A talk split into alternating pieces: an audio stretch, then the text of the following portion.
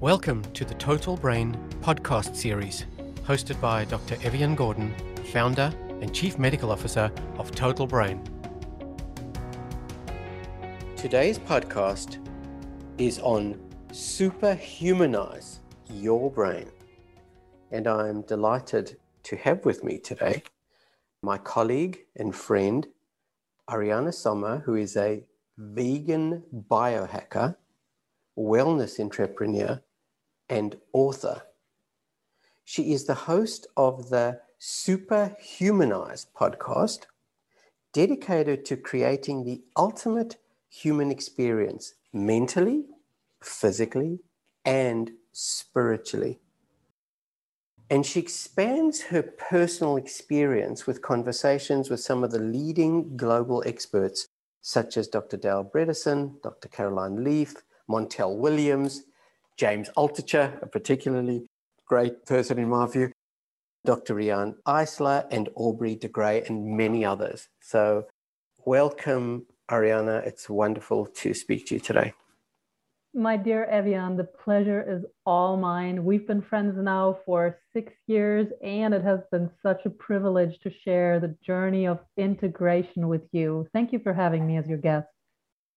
Oh, it's such a pleasure. You know, um, you're one of the few people that really has focused on sort of really integrating how to be the best version of yourself. And because, in addition to the mental and physical, you've also been so open to the spiritual. So I just really would love you to share with our audience your personal journey, and which will obviously encompass your deepest insights about how you've superhumanized yourself. Absolutely. So I have had an interesting upbringing. My father was in the diplomatic service. So from very little girl on, I was exposed to a lot of different cultures, ways of life, and ways of healing and life philosophies.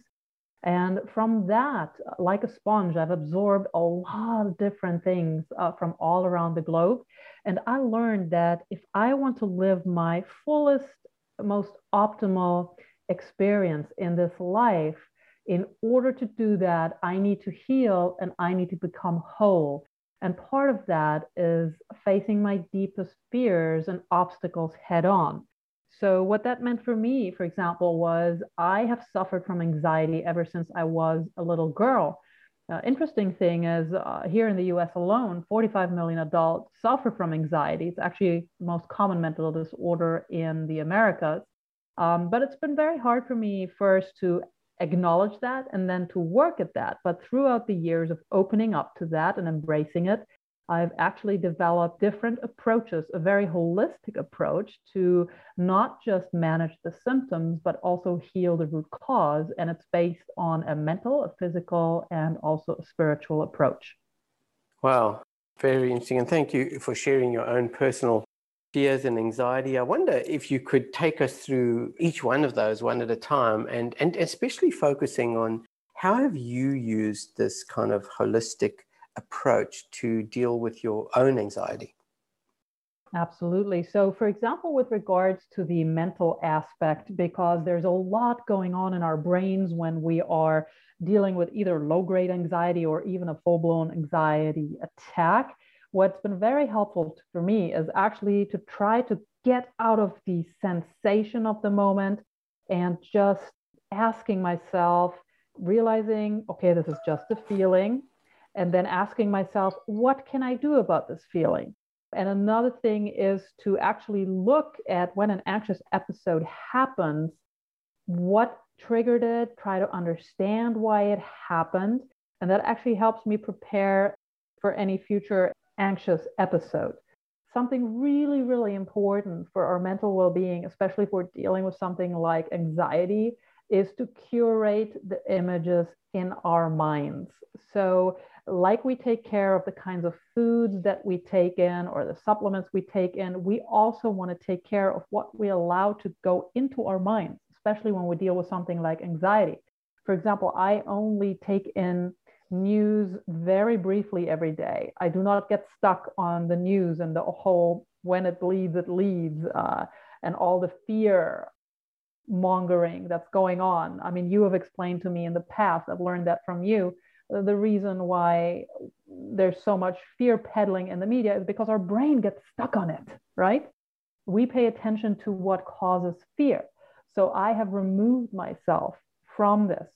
And another thing that's really good with regards to anxiety is getting out of the comparison mindset. We have to realize that usually we look at ourselves from the worst possible angle and then we compare that to what other people present of themselves, let's say on social media, which is their best version of themselves. So these kinds of realizations and approaches have really helped me as far as the mental aspect of dealing with anxiety goes. Interesting. Yes, it's fascinating to have seen you do this and and watch you in action in LA as one of the sort of celebrities in LA to see you actually practice what you preach uh, when these issues of curating the negativity and the comparability is just so full on. I don't think I've ever seen a place in the world where it's more full on. So to see you glide through it in the way that you do is, has been quite interesting, uh, more than interesting, kind of inspiring.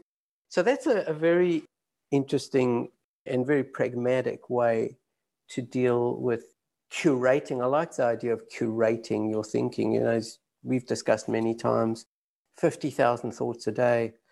If we just learn how to change one of them effectively, we can have a kind of blueprint for doing it for so many. And curation, in the way you've described, is a really good framework. What about the, the physical side of your superhumanizing?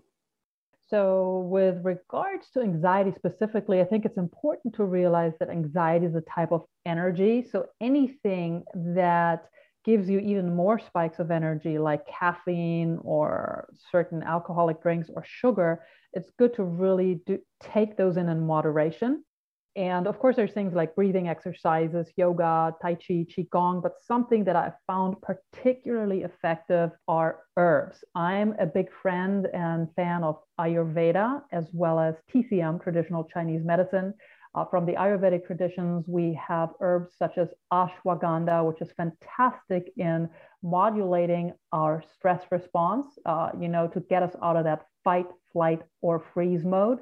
It can have a pretty quick effect. You'll notice an effect in calming the nervous system within a few days. It's even better cumulatively, so taking a little bit off it over a long period of time. The traditional Chinese medicine has also, equally to Ayurveda, thousands of years of knowledge based on herbs. And I find very appealing in TCM they have a system, a classification system they call the three treasures Jing, Qi, and Shen. And Shen is basically our spirit and higher consciousness. It's basically the mind heart energy. And this is where all our love and creativity resides, our compassion, our generosity. And if it's out of balance, that's also where things like anxiety may come from. So there's particular herbs that I've been taking for many years in the moment when I've needed them, or just as a regular of my daily herbal practice, uh, which I can really recommend. Of course, talk to your practitioners, your doctors about it. But uh, reishi mushroom, the reishi mushroom is known as the mushroom of immortality. It has a great effect of a calmness of mind. There's others like American ginseng root or Chinese asparagus root and longan fruit. And all of these just help get us centered and balanced. So I was just going to yes. say that your, your focus on nutrition is, of course, uh, especially interesting to me as a, also as a fellow vegan. And I've seen the extent to which you encourage people to be, you know, super vigilant about nutrition as a calming but I also have noticed that you're obviously very fit, you do a lot of yoga. To what extent do you see the physical kind of exercise, flexibility? Of course, the yoga, of course, connected to spirituality, we'll come to in a minute. But to what extent do you balance those factors in, uh, in bringing together your physical calmness? Physical exercise is profoundly valuable and important for uh, generating a calmness of mind especially with regards to anxiety. I just mentioned before that anxiety is a type of energy. So for myself, I found it very valuable when I'm in that state of an anxiety. So mentally, I realize I am not a victim of the state. I can achieve a state change. So that's the mental aspect of it. And then I achieve the state change actually by doing something physical. It can be something as simple as jumping jacks to release this too much of energy I exercise five to six times a week, a mixture of cardio, weightlifting, as well as I have practiced yoga ever since I was a little girl and lived in New Delhi, India. And I find yoga beautifully brings together the mind, the spirit, and the body. And as you know, yoga actually means union. So it brings all of our aspects, all the aspects of our existence together. And uh, what yoga actually does is via the physical exercises, it prepares us for the meditative state, for meditation, for that calm state of mind. You really do practice what you preach in bringing together these physical dimensions, mental dimensions. How much every day do you actually do this in terms of hours uh, a day? We'll come to the spiritual in a moment, but just in terms of of mental and physical? What sort of time does it take up, sort of more formally, or is it just organic in your life every day? It has become pretty organic. So, as far as the mental practices go, for example, before I open my eyes um, in the morning to actually get out of bed and greet the world, I'll spend some time deep breathing. I'll spend some time focused on my gratitude practice. That already primes my brain and sets me up for the day, it puts my mind in a very open and relaxed kind of state. And I'll do that all throughout the day. When I have a high stress day, breathing exercises are hugely beneficial. There are things such as box breathing. People who are acquainted with the Wim Hof method of breathing or the fire breath of Kundalini yoga will know that a few minutes of either of them can really do wonders for just calming down your nervous system, putting you in a calm state of mind. Just a quick segue, of course, in Total Brain, that we're, we're so privileged also, Ariana, as you know, to have all the selected breath tools from uh, Sri Sri Ravi Shankar the, and from the Art of Living. So the diversity of breath tools that people can find, different energy modulated states at different times of the day is just is just superbly powerful, of course. So sorry, just wanted to do just wanted Absolutely. to get a little a little plug in there for Total Brain. Sorry, but it's not just a plug. It's it's very real and very integrative in in having choice and finding what works for you. But I've diminished your flow. Please continue. Not at all. And uh, Sri Sri Ravi Shankar, of course, I've heard him speak in person over the years about his breath practices, and he's actually done uh, breathing exercises with his audience. And that man knows a lot about how to integrate and how to connect our body, mind, and spirit. So I have huge respect for that knowledge that he and also the people around him pass on. As far as physical exercise goes, I like to break it up. I do cardio in the morning, I do yoga and muscle workout midday, and then I get another small cardio in on work days in the evening. And that really, really helps balance my mind. For me, for mental well being, physical exercise is an absolute must. Excellent. Well, that's a, a really good snapshot of bringing together a kind of mental curation and a physical cadence throughout your day. But as I said at the beginning, what is kind of a little different about you and sort of reflected in your amazing podcast is the spiritual integration. So give us a sense. Uh, we don't have a lot of time left, but because spiritual is, you know, 10 podcasts in itself. Give us a sense of your personal journey and why spiritual has been such an integral part of your superhumanize uh, context. It's been a huge part of um, my own superhumanizing process, and of course, also of my uh, podcast, because I personally come from a culture that is highly intellectual. My roots are German, even though I didn't grow up there. Uh, but like so many modern cultures, spirituality has been neglected. And as you also know, everything is connected our mind, our body, and our spirit. And if one of these is out of balance, it will affect the others. So I am a, a student of Carl Gustav Jung's, and there's a quote of his that really resonates with me. And it is until we make the unconscious conscious, it will direct our life and we will call it fate. So, what that means is the only way through, the only way through our challenges is going within and confronting the darkest parts of ourselves and taking radical responsibility for our healing journey. I know that you are uh, actually also very well acquainted with the Hindu practice and the body of knowledge of the chakras. So, with respect to brain and spirituality, how do you see the integrative approach with regards to the chakras? I'd love to know that from you. Well, it's not, it's not my field at all. I'm just an integrationist. I really love that Carl Jung notion of bringing the unconscious to the conscious. And I would also say, again, from a total brain point of view, it's one of the main reasons that we measure emotions and not just emotion, but our non conscious biases, these automatic biases to give us as much of a snapshot insight into not just our greatest strengths, but also the challenges and the reality of what are these non-conscious biases that we have. So I'm really glad you mentioned that and that that's so fundamental to you facing your dark side to deal with it head on and own it fully because you're really bold about the way you do it. You know what I like about chakras, Ariane, is that coming come up as a Western doctor and scientist, I was kind of discouraged from looking at the integrative parts of the East. And it, it was just another great example to me of the false polarities that are created by vested interests who want to put up the East versus West. They're not, they're amazingly, beautifully complementary windows into different facets of our brain, mind, and spirit.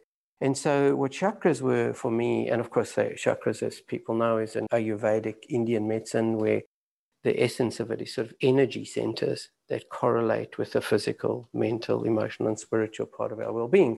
And it's just that beautiful picture of chakras that, that come down the middle of our body and spinal cord that led me to explore a little bit and more follow the people who do it in depth. As I said, I'm just an integrator. This is not my field at all. But it was pretty obvious to me that chakras represent one of many examples whereby we can be explicit about the way that integrative neuroscience and spiritual practice have very tight connections to increase our understanding of what's going on. So, just to be very specific about it as best I can, the principle is that with the seven chakras and they start you know at the root in the, the sort of it's fight flight at the bottom that fight flight stress network the red chakra i think it is and then there's the sexuality chakra the sacral chakra i think it is which is like obviously sexual physiology and then the interesting one of course to many people is the solar plexus chakra which is orange and, and that was your gut feeling. Now, everybody can relate to that, but it's more than just relating to it. We are now seeing the explosion of understanding of our gut feelings as linked to the feeling part of our emotions, which is why non conscious emotion science is the sort of gateway to bring so many things together. And then as we move up the chain, we get to the essence of, of total brain in a way, which is connecting the brain and the heart and I don't mean you know, we're connecting brain and of course the whole body, including you know gut, but the heart is especially important to us initially because that's the point where you can have tools like breath, mindfulness, meditation, neurotunes, beautiful music designed to switch the body from fight flight into this calm, flexible, vagus state. And for me, just a, another quick segue, Ariana, is that I personally measured that Buddhist monk who works with the Dalai Lama. I presented at a conference in Sydney where the Dalai Lama was presenting on happiness, and there I met uh, Ricard, which many people might remember. He was on the front cover of National Geographic, and a long time ago. But they measured his brain function, EEGs, and measuring brain function and heart rate variability. So the brain and body is at the deep core of total brain. So I invited him to one of our big laboratories in Sydney. And I personally measured him. He arrived in his beautiful robes, and he was just wonderful. And the point, Ariana, for me about this chakra is that to see that man meditate and to measure his brain and his heart rate and to see when he did loving kindness meditation, which I asked him to do in a pseudo random way. So, in other words, I repeated it with other types of meditation in between. But the patterns, the energy, resonant frequencies, the electrochemical measures that EEGs allow was breathtaking. It was like a signature. You could put them on top of each other. So there was a concrete example in my little experience of the beautiful opportunities to bring this all together, demystify it to some degree. And then just to quickly end off, I think as we go up the chakra chain to throat chakra, the, you know, the sort of thyroid, I can't remember the color, but I do remember that it's got to do with the metabolic rate of the body. And then the last two, of course, which are now headed into the brain, the, you know, the third eye, which is uh, intuition and associated with the pituitary, which is our master gland for hormones and the top of the chakra. It's a, you know, I think it's spirituality, but it's at the top of the head, which is, uh, of course, the pineal gland, which is secretes melatonin, which controls our sleep. So the essence for me, Ariane, is just this chain to the middle of our body that connects the two. That is just a wonderful example of how similar, in many ways, these ideas are. So there is this convergence, in my view, of the uh, the spiritual and the scientific. You know, we can now measure potentially with more and more precision the frequencies, the energy of each chakra, and even the interaction. And I suppose the importance is that the more we can get closer to the mechanism, the more we can target and personalize the benefit and personalize it and measure and track what really works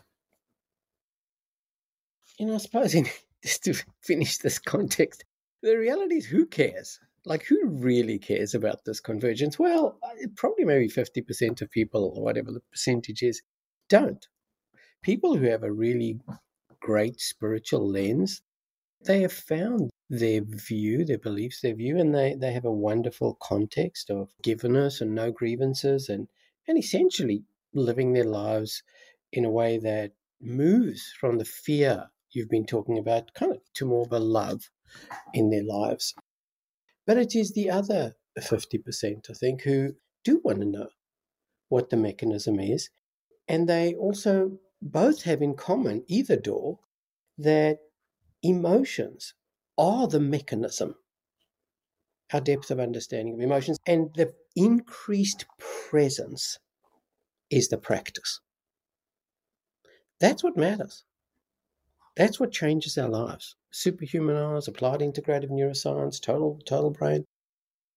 Any lens, ultimately, that is the big game changer, the insight of emotion and the living your life more in the present. And and so finally, the more effectively, in my personal view, that, that these two lenses, the spiritual and the scientific, are brought together, these two life lenses, the spiritual and the scientific, the brighter is that light and the deeper is the experience of being present. Sorry for such a long answer to such a, a short and good question, but that's the best I can do on the day. No, it's a beautiful answer, dear Evian. And also, what I love so much about it is we're living in really exciting times where uh, spirituality, you know, ancient teachings now intersect with science, with the most cutting edge breakthroughs. Mm, mm, so true. Well, look, Ariana, this is so wonderful. Again, thank you for. I know it's very hard in a podcast series like this where it's about the essence of things in 30 minutes. And obviously with a total brain context, but nevertheless, we explore widely. And you've been the first person on our podcast where we really are exploring the mental, physical, and spiritual. But I wonder if you wouldn't mind, as we always do in these podcasts, to end off with maybe just your three takeaways that you feel work for anybody in terms of your journey and the, the essence of what you've seen on your podcasts. Absolutely. It would be a joy for me to share that. So, my takeaway number one is to be aware of and embrace that the things that we may find debilitating, let's say, such as anxiety, which we've talked about, can also be a superpower. For example, anxiety can give you that hyper awareness and edge. It can be your sixth sense telling you so, that something's wrong physically or metaphysically. And number two, I find it profoundly important to approach any type of healing holistically. So, from managing symptoms in the moment to the cumulative effects uh, that reduce our fight, flight, or freeze responses, to going to the root cause and truly healing what ails us, to truly elevate our human experience.